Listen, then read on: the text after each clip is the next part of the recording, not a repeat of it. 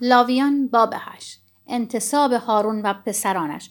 خداوند موسی را خطاب کرده گفت هارون و پسرانش را با جامعه ها و روغن مس و گوساله نر قربانی گناه و دو قوچ و سبد نان بی خمیر مایه بیاور و همه جماعت را به در خیمه ملاقات گرد آورد.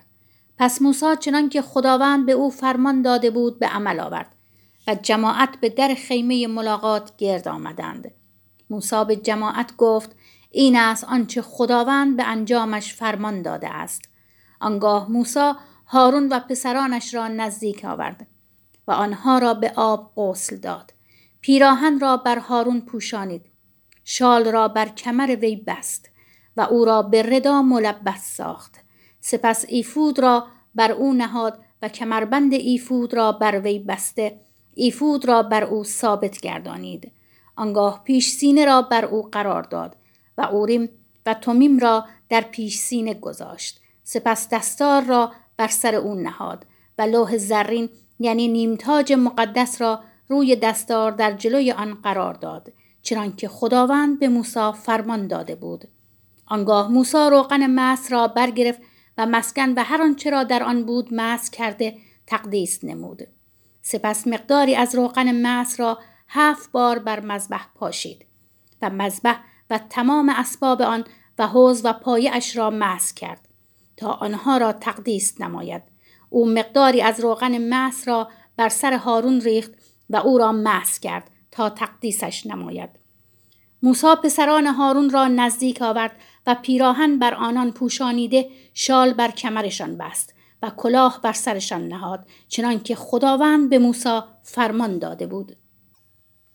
سپس گوساله قربانی گناه را نزدیک آورد و هارون و پسرانش دستان خود را بر سر گوساله قربانی گناه نهادند. آنگاه موسی گوساله را ذبح کرد و خون را گرفته با انگشت خود بر شاخهای دور مذبح مالید و مذبح را تطهیر نمود. سپس باقی خون را به پای مذبح ریخت و آن را تقدیس نمود تا بر آن کفاره به جا آورد. آنگاه تمامی چربی روی اندرونی و زائده روی جگر و هر دو قلبه را با چربیشان برگرفت و آنها را بر مذبح سوزانید. اما گوساله را با پوست و گوش و فضولات آن بیرون از اردوگاه به آتش سوزانید. چنانکه خداوند به موسی فرمان داده بود.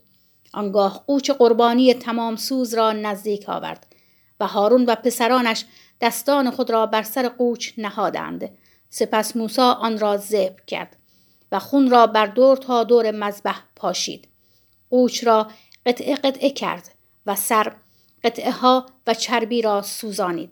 اندرونی و پاچه ها را به آب شست و قوچ را به تمامی بر مذبح سوزانید. این بود قربانی تمام سوز رایحه خوشایند و هدیه اختصاصی برای خداوند چنانکه خداوند به موسی فرمان داده بود. سپس قوچ دیگر یعنی قوچ انتصاب را نزدیک آورد و هارون و پسرانش دستان خود را بر سر قوچ نهادند.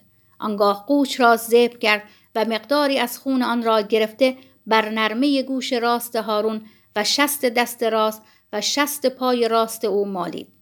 سپس پسران هارون را نزدیک آورد و مقداری از خون را بر نرمه های گوش راست آنان و بر شست دست راست و شست پای راستشان مالید و باقی خون را بر دور تا دور مذبح پاشید. آنگاه چربی دنبه و تمامی چربی روی اندرونی زائده روی جگر هر دو قلبه با چربیشان وران راست را برگرفت. و از سبد نان بی خمیر مایه نیز که در حضور خداوند بود یک قرص نان یک قرص نان روغنی و یک گرده نازک برداشته آنها را بر تکه های چربی و بر ران راست قرار داد. موسی این همه را بر دست هارون و بر دست پسرانش نهاد و آنها را به عنوان هدیه تکان دادنی به حضور خداوند تکان داد. سپس آنها را از دستهای ایشان برگرفت. و با قربانی تمام سوز بر مذبح سوزانید. این بود قربانی انتصاب رایحه خوشایند و هدیه اختصاصی برای خداوند. موسی همچنین سینه را برگرفت و آن را به عنوان هدیه تکان دادنی به حضور خداوند تکان داد. این بود سهم موسی از قوچ انتصاب چنان که خداوند به او فرمان داده بود. سپس موسی مقداری از روغن مس و خونی را که بر مذبح بود برگرفت و آن را بر هارون و جامعه او و بر پسران هارون و جامعه هایشان پاشید. بدین گونه او هارون و جامعه او و پسران هارون و جامعه هایشان را تقدیس کرد.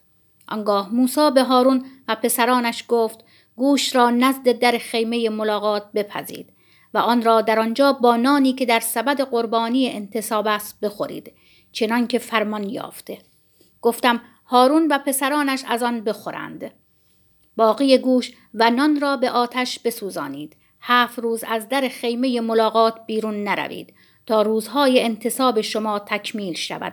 زیرا انتصاب شما هفت روز به طول خواهد انجامید.